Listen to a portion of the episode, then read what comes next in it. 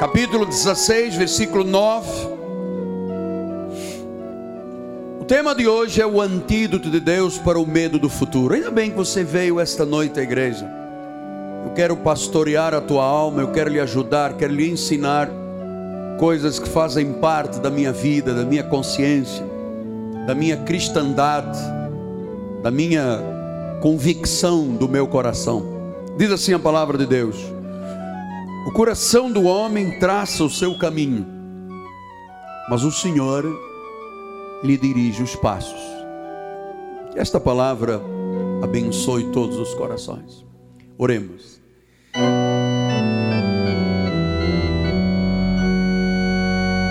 Deus eterno, vivo e verdadeiro. Graças te dou, oh Deus, por podermos ter chegado a este momento, de poder transmitir a mensagem da graça de Deus, de poder concluir uma série e de poder gerar no coração de todos expectativas positivas. Eu tenho o que Pedro e João tinham quando entraram na porta formosa, o poder de Deus para a tua vida. Por isso, fala-nos em nome de Jesus. Todo o povo de Deus diga amém. Amém. Obrigado, meu bispo amado. Meus irmãos queridos, minha família, povo de propriedade exclusiva de Deus, meus filhinhos, quero mandar um beijo carinhoso para Portugal. O nosso filho Felipe embarca de volta ao Brasil amanhã, vai chegar amanhã às seis horas da tarde, já com o seu segundo ano de arquitetura. E no sábado, vamos ter a primeira festa dos jovens aqui no sábado, a nossa festa trimestral, que vai ser o aniversário do Felipe e vai correr cachorro quente a pão. Filho, faça uma boa viagem com os anjos de Deus, especialmente quando passar na linha do Equador. quando o avião tremer todo, lembre-se, Deus está contigo. Amém. Em nome de Jesus. Meus amados, hoje nós concluímos esta série que envolveu o Salmo 23 com a revelação da graça de Deus. Há muitos anos que eu queria mostrar este salmo, mas com os olhos, as lentes, o olhar da graça de Deus. E hoje nós vamos encerrar falando sobre o antídoto para o medo, o contrário, é? aquilo, o remédio para o medo do futuro. Você sabe que a maioria das pessoas vive preocupada com amanhã. Nunca vivem o dia de hoje. Só se preocupam com o dia de amanhã. Você sabe por quê? Porque não ninguém nesta terra, ninguém sabe o que acontecerá amanhã. Ninguém. Ninguém humanamente tem ideia sobre o seu amanhã. É a razão porque todo mundo tem tanto medo do dia de amanhã e tanta preocupação com o dia de amanhã.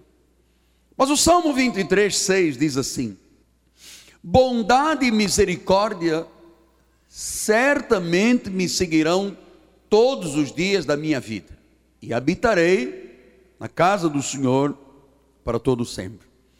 Quando o salmista Davi terminou este salmo, você percebeu alguma ansiedade nestas palavras? Você percebeu algum medo do futuro com estas palavras? Você percebeu algum medo do amanhã nas palavras de Davi? Ele tinha uma confiança tão grande, tão grande em Deus, que ele disse: certamente, com absoluta certeza, que a bondade e a misericórdia do Senhor me seguirão todos os dias da minha vida. Portanto, esta noite, eu quero exatamente gerar no seu coração, na sua mente, na sua alma, nos seus sentimentos, lá dentro, no mais profundo do seu ser, eu quero gerar esta confiança para que você não tenha medo, nem do amanhã, nem depois, nem do futuro. Aposto. Onde é que eu vou adquirir esta classe de confiança que Davi demonstrava? Se você é um cristão, se você tem Jesus Cristo como seu Senhor e Salvador, se você já declarou com os seus lábios que Jesus é o Senhor e que ressuscitou dentre os mortos, e você é salvo, para não temer o seu futuro, existem três razões muito importantes. Primeira, saber que Deus vela por você. Segundo, saber que a graça de Deus opera verdadeira e eficazmente na tua vida. Terceiro, saber que os céus e a vida eterna são o destino de todos nós. Portanto, estas são as razões que eu queria contribuir para a sua vida espiritual esta noite. Vamos saber que para não temer o futuro, você não tem que levar perfume da graça, pozinho de cimento, nem entrar num coração, nem um marretão da fé. Não. É aqui. É primeiro lugar você saber que Deus vela por você. Olha, quando Davi disse certamente, diga isso, certamente. Davi estava dizendo: certamente eu espero a proteção de Deus, certamente eu espero a provisão de Deus, certamente eu espero a bondade de Deus, certamente eu espero a misericórdia de Deus. Não espero marreta na cabeça, não espero demônio, não espero o diabo, nem espero o inferno. Eu espero o melhor de Deus para a minha vida. No Salmo 145, 14 e 18 diz assim: O Senhor sustém os que vacilam e apruma os prostrados. Por quê? Porque perto está o Senhor de todos os que invocam, de todos que invocam em verdade. Portanto, Deus sustém. Ainda que você vacile um dia, ainda que você possa efetivamente cair em algum momento da sua vida, Deus te sustém, te levanta e te apresentará de forma imaculada diante da sua glória. É por isso que nós nos habituamos já há muitos anos a dizer aqui na nossa igreja: Deus está no controle. Não importa o que o futuro traga, eu sei que é o melhor de Deus para a minha vida. Você sabe por quê?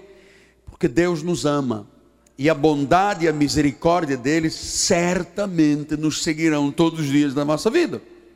Veja, Davi passou por dificuldades, por lutas, perdeu um filho, adulterou, pintou, bordou, passou por uma série de problemas, mas ele disse: certamente eu espero o melhor de Deus. Portanto, olha como é que Paulo disse isso na revelação da graça em Romanos 8, 28 sabemos que todas as coisas cooperam para o bem daqueles que amam a Deus, daqueles que são chamados segundo o seu propósito. Então Deus diz que as coisas todas da vida cooperam para o nosso bem. Então não há dificuldade, não há dilema, não há derrota, não há desastre que Deus não transforme em bem. Há momentos que você não sente a bondade de Deus, não sente a misericórdia de Deus. Há momentos que você até pergunta, mas onde estava Deus quando eu passei por esta situação? Até Jesus passou por isso. Você se recorda na cruz do Calvário? Ele gritou: Senhor, Senhor, por que, que me abandonaste? Era apenas uma sensação, era uma experiência difícil. Deus não abandona, Todos nós passamos por experiências difíceis e perguntamos o porquê. Onde você diz, mas eu não vejo nada de bem nesta experiência. Mas mais tarde, você olha para trás e diz: foi a bondade de Deus. Olha, quando eu estava naquela viatura e tive um acidente lá no exército em Angola, sete fraturas na perna esquerda, perna direita, bacia, braço, rosto. Virei um legume. A única coisa que eu dizia era: Senhor, por que eu? Por que não outro? Por que eu? Por que eu? Não pode, isso é uma desgraça. Isso é o pior que podia ter acontecido. Passaram os 36 anos do acidente. E eu olho para trás e disse: Olha, se não é aquele momento lá atrás, quem seria eu na vida? um militar, já teria sido morto na guerra, pode ser. Eu amava a guerra, eu, ama, eu amo armas, eu, eu nasci vendo e ouvindo tiros e guerra em África. Mas Deus disse: Eu tenho uma guerra diferente. Eu vou te dar uma arma meia-meia, 66 tiros de uma vez, olha aqui. Aqui está um Colt 66, hã? 66 tiros aqui. E a minha guerra hoje, sabe qual é? É contra principados e potestades. Nem é contra carne e sangue, é contra principados e potestades. Portanto, todos nós, ao passarmos por experiências que não nos parecem nada bem, na hora reagimos, mas quando olhamos para trás, mais tarde nós dizemos: foi a bondade do Senhor. Portanto, pastor, mas como é que Deus vela por mim para que eu não tenha medo quanto ao futuro? Olha, de várias formas, mas uma delas que eu vou começar esta noite, eu quero que você conheça e vou lhe apresentar, se você é novo na igreja, o ministério dos anjos. Porque no Salmo 91, 11 e 12 diz o Senhor: Porque aos seus anjos dará ordens a teu respeito, para que te guardem em todos os teus caminhos. Eles te sustentarão nas suas mãos, para não tropeçar em alguma pedra. Então Deus usa os anjos. Anjos são ajudadores invisíveis. Nós não os vemos, não podemos falar com eles, mas eles trabalham a nosso favor. E eu preciso de lhe ensinar isso, porque nós aqui não cremos em mitos, não cremos em lendas de anjos, mas nós cremos que eles estão entre nós. É uma verdade bíblica fortíssima que você vai começar a aprender a partir de hoje. A Bíblia fala do ministério angelical, a Bíblia descreve, nos descreve a nós também como anjos. A Bíblia diz que nós somos espíritos angelicais revestidos de carne. Então você tem que estar íntimo com esse ministério angelical. Veja o que, que diz Lucas 20, 36. Pois não podem mais morrer, somos nós, porque são iguais aos anjos, são filhos de Deus, sendo filhos da ressurreição você nunca mais morrerá. A tua carne, a minha carne virá pó, mas nós somos filhos de Deus, somos filhos da ressurreição, somos iguais aos anjos. Hã? A nossa identidade é um espírito angelical revestido de, corpo, de carne. Atos 6,15. Todos os que estavam assentados no sinédrio, fitando os olhos em Estevão, viram o seu rosto como se fosse um rosto de anjo.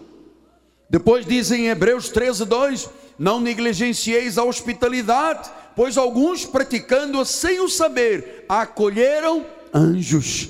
Apocalipse 22, 8 e 9 diz: Eu, João, sou quem ouviu e viu estas coisas, e quando ouvi e vi, prostrei-me ante os pés do anjo que me mostrou essas coisas para adorá-lo. Mas ele me disse: Vê, não faças isso, João eu sou um conservo teu, eu sou um servo igual a você, dos teus irmãos, da igreja, dos profetas, dos que guardam a palavra deste livro. Agora você tem que adorar é a Deus. Então, os anjos são espíritos invisíveis, são espíritos protetores. Eu não dou um passo na minha vida. Entro no carro, primeira coisa, dou ordens aos anjos de Deus.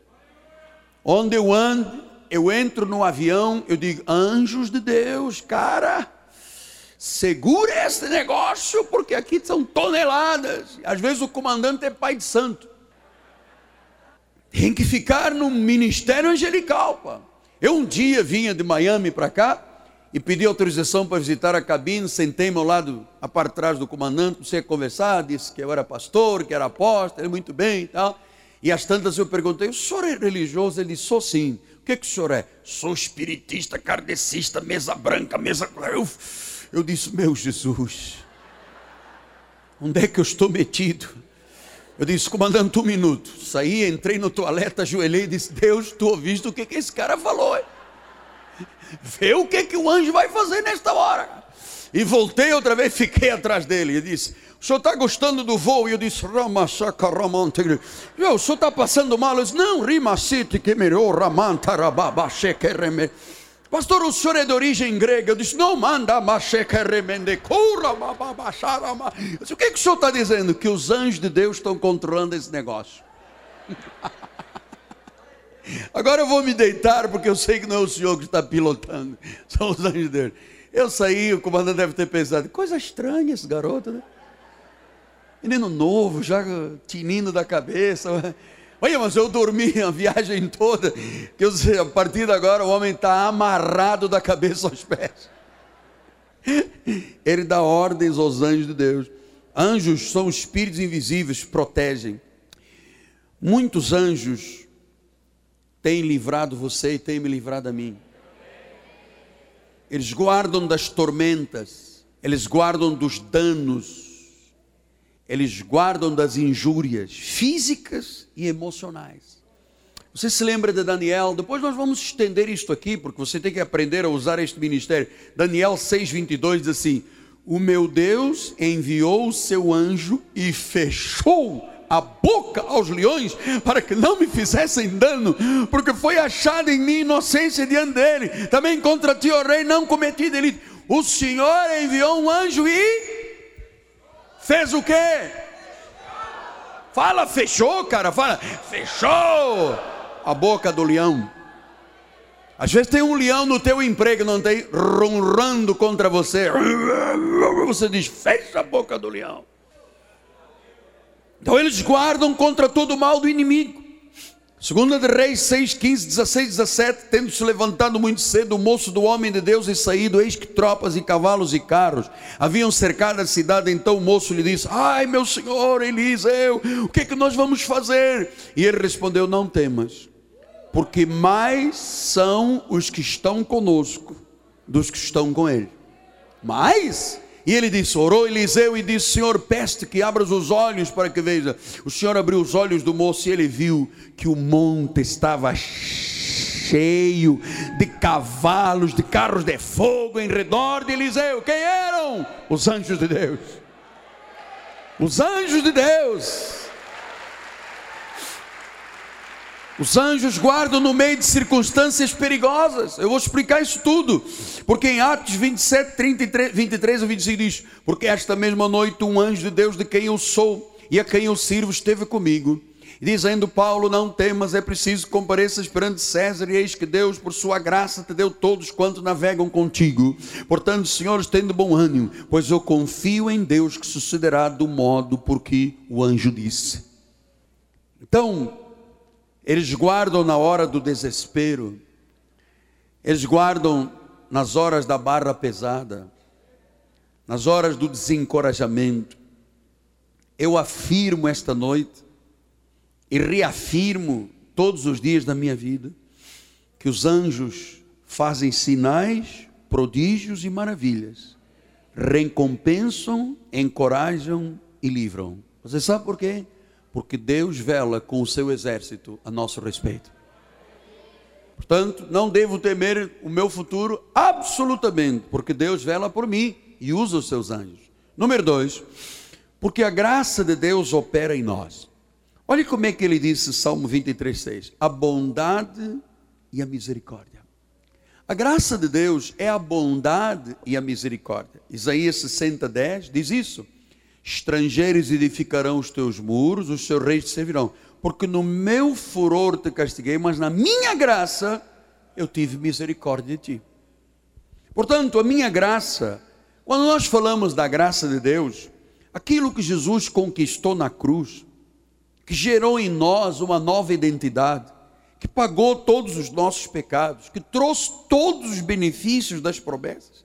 Portanto, esta é a graça de Deus e a graça de Deus opera em nosso favor. Por isso nós somos, na carne, imperfeitos, podemos cair, podemos levantar, podemos errar, podemos pecar, mas certamente a bondade e a misericórdia, a graça de Deus nos seguirão. Se você conhece a graça de Deus, você não tem que temer o futuro. Olha como é que o salmista disse no Salmo 103, 1 a 6, ele diz assim: Bendiz, ó minha alma, o Senhor.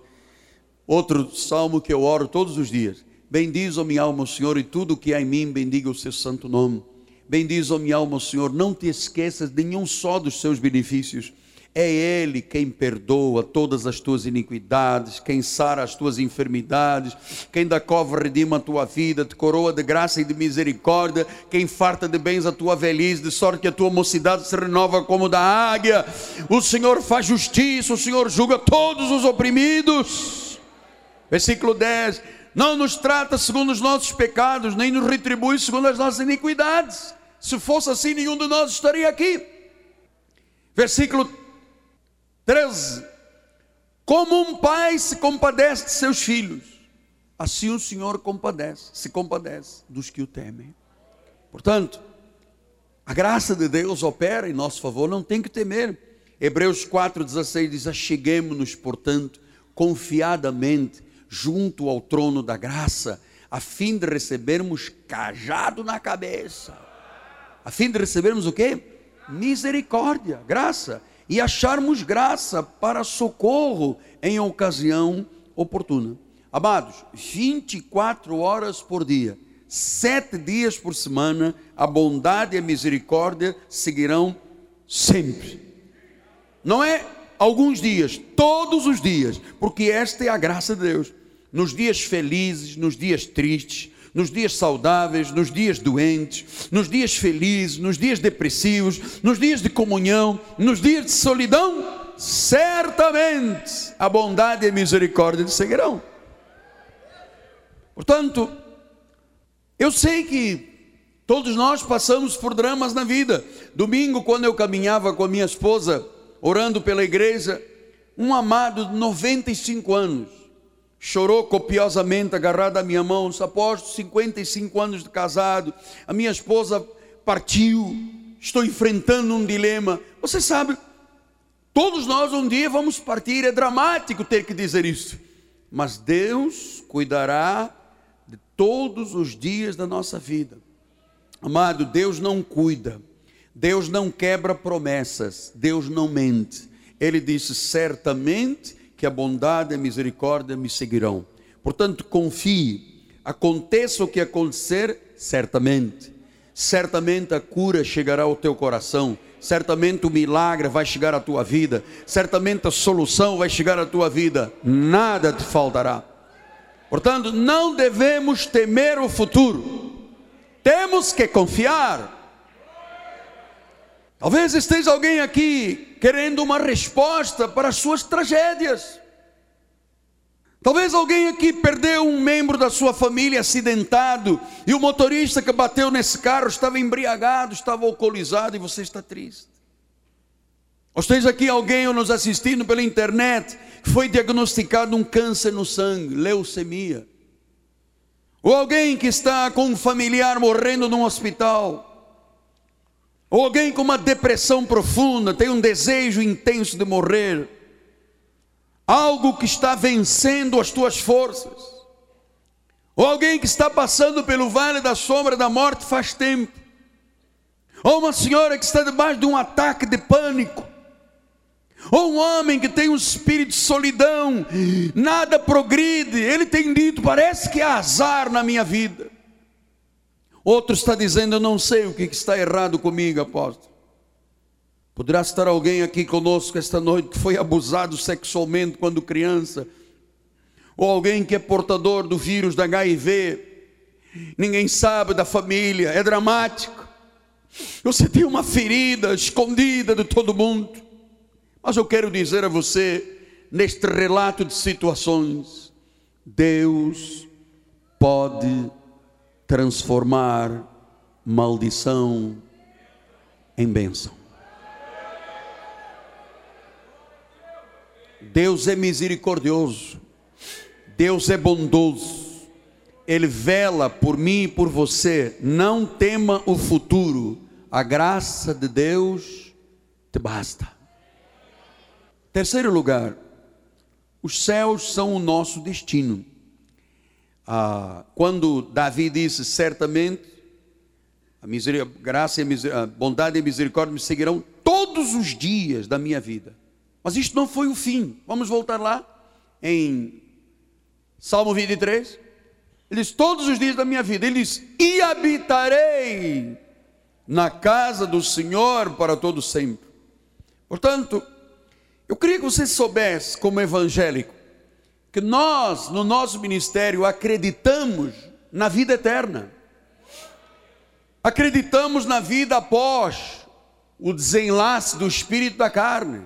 Nós somos o povo da esperança. Por isso, em 2 Coríntios 5, 1 ele diz: Sabemos que se a nossa casa terrestre deste tabernáculo se desfizer, temos da parte de Deus um edifício, casa não feita por mãos, eterna nos céus.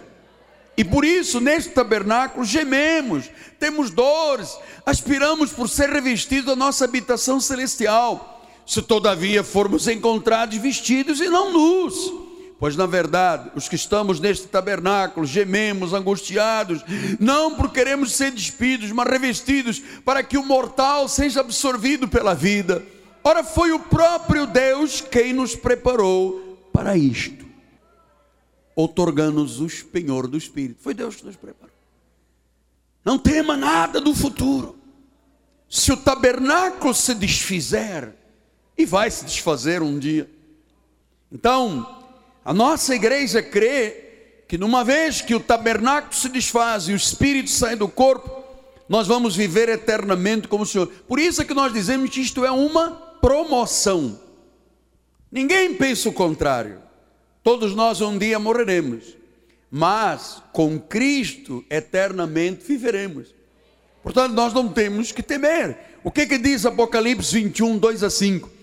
Vi também a cidade santa, Nova Jerusalém, que descia do céu da parte de Deus, ataviada como noiva, adornada para o seu esposo. Então ouvi uma grande voz vinda do trono, dizendo: Eis o tabernáculo de Deus com os homens, Deus habitará com eles, eles serão povos de Deus, e Deus mesmo estará com eles, e lhes enxugará dos olhos toda lágrima, e a morte já não existirá, já não haverá luto não haverá mais pranto, não haverá mais dor, porque as primeiras coisas passaram. E aquele que está sentado no trono, Jesus disse: Eis que faço novas todas as coisas. E acrescentou: Escreve, porque estas palavras são fiéis e verdadeiras. Fiéis e verdadeiras. Por isso nós não tememos o futuro, confiamos. Então, eu vou lhe encorajar, amado, invista a sua vida no reino, invista a sua vida na igreja, viva com compromisso, creia que Deus vela, a graça de Deus opera, que você tem a eternidade garantida. Por isso, em João 10, 27 e 28, o Senhor diz assim: as minhas ovelhas ouvem minha voz, eu as conheço e elas me seguem. E ele diz: Eu lhes dou a vida eterna, jamais perecerão e ninguém as arrebatará das minhas mãos. Ele disse: As minhas ovelhas me ouvem, me seguem, e estas que ouvem e seguem, diz a Bíblia, viverão eternamente. Portanto, as pessoas que creem na palavra têm absoluta confiança que habitarão na casa do Senhor para sempre. Ele disse: certamente. Então, quando você olha para o futuro, para o dia de amanhã, você pensa como e vê como? Com olhos de dúvida, de cinismo, que espera o pior?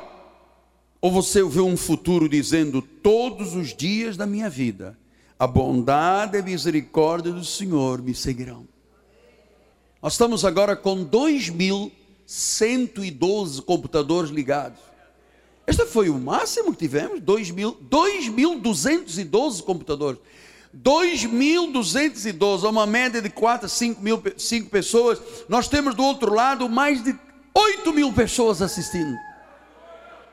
O mundo precisa de saber que certamente a bondade e a misericórdia do Senhor nos seguirão. Portanto, eu não olho para o futuro com olhos de dúvida, de cinismo ou que espera o pior.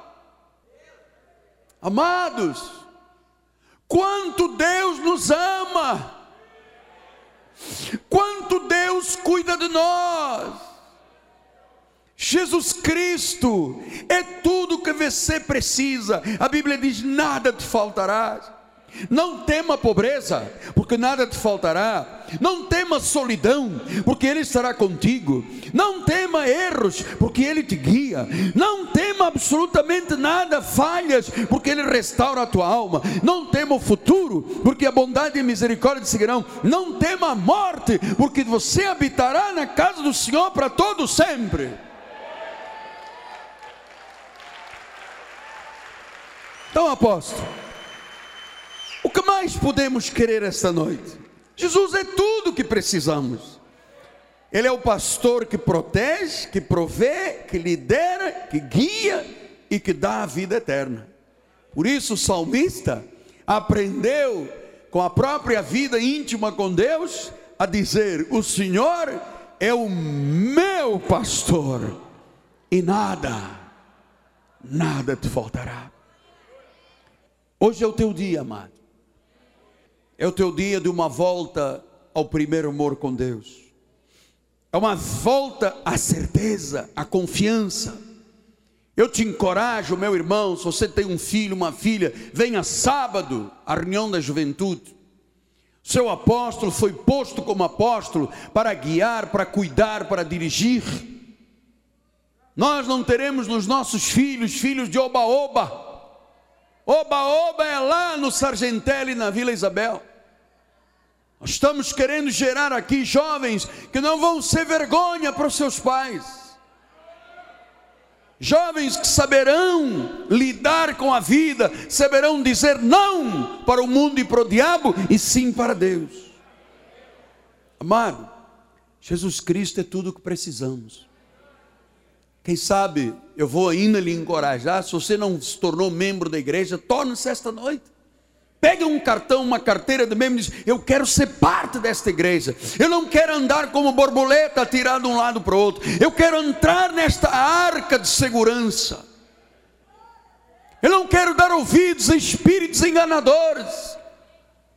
Eu quero ser parte de uma arca que navega com paz.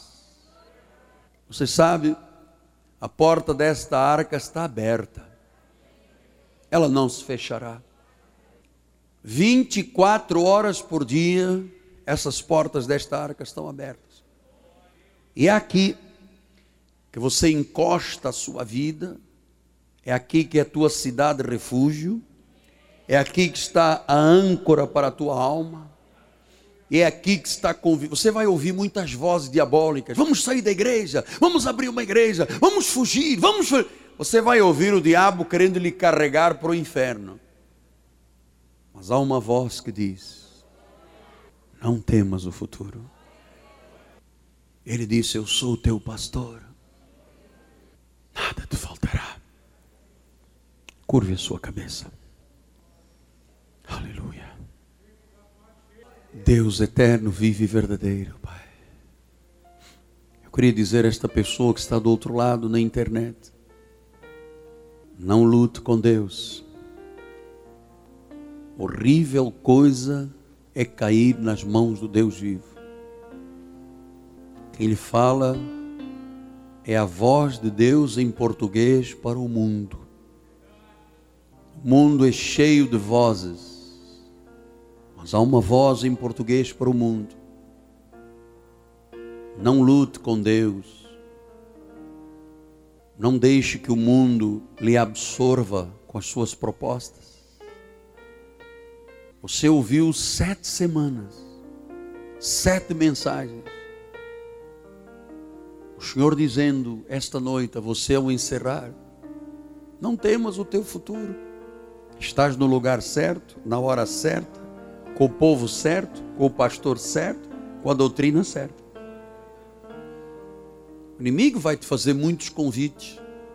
Até pessoas aqui de dentro fazem convites para você ir para outros lugares. Você vai dizer: não, eu não vou permitir que a minha vida seja joguete na mão dos homens. A minha vida é preciosa demais. Você não é apenas um servo, você é um amigo de Deus. Você tem a marca do Cordeiro. Você não tem que temer nada, nem na tua loja, no teu restaurante, no teu salão, no teu emprego. Não temas medo de nada, não tenhas medo de nada. Confia. Certamente a bondade e a misericórdia vão te acompanhar. A graça de Deus vai te acompanhar. Tu vais ver que até as coisas que aparentemente, agora, neste momento, você não consegue ver o bem, daqui a um tempito curto, você vai olhar para trás e vai dizer: Foi a bondade de Deus. Foi a bondade de Deus. O mundo está mal lá fora. O bispo me contava há pouco que um homem entrou num ônibus e um disse assim: Fecha a janela que está frio. Ele falou: Não fecho. Pegou uma arma, matou o rapaz. Este é o mundo. Essas pessoas que vivem sem esperança. Mas amado, Deus dá ordens aos seus anjos para que nos guardem em todos os nossos caminhos. Você vai aprender muito sobre anjos a partir de hoje. Não tema, não tema, não tema, não tema. E o povo de Deus diga: Amém, amém e amém. Graças a Deus, graças a Deus. Vamos todos ficar de pé.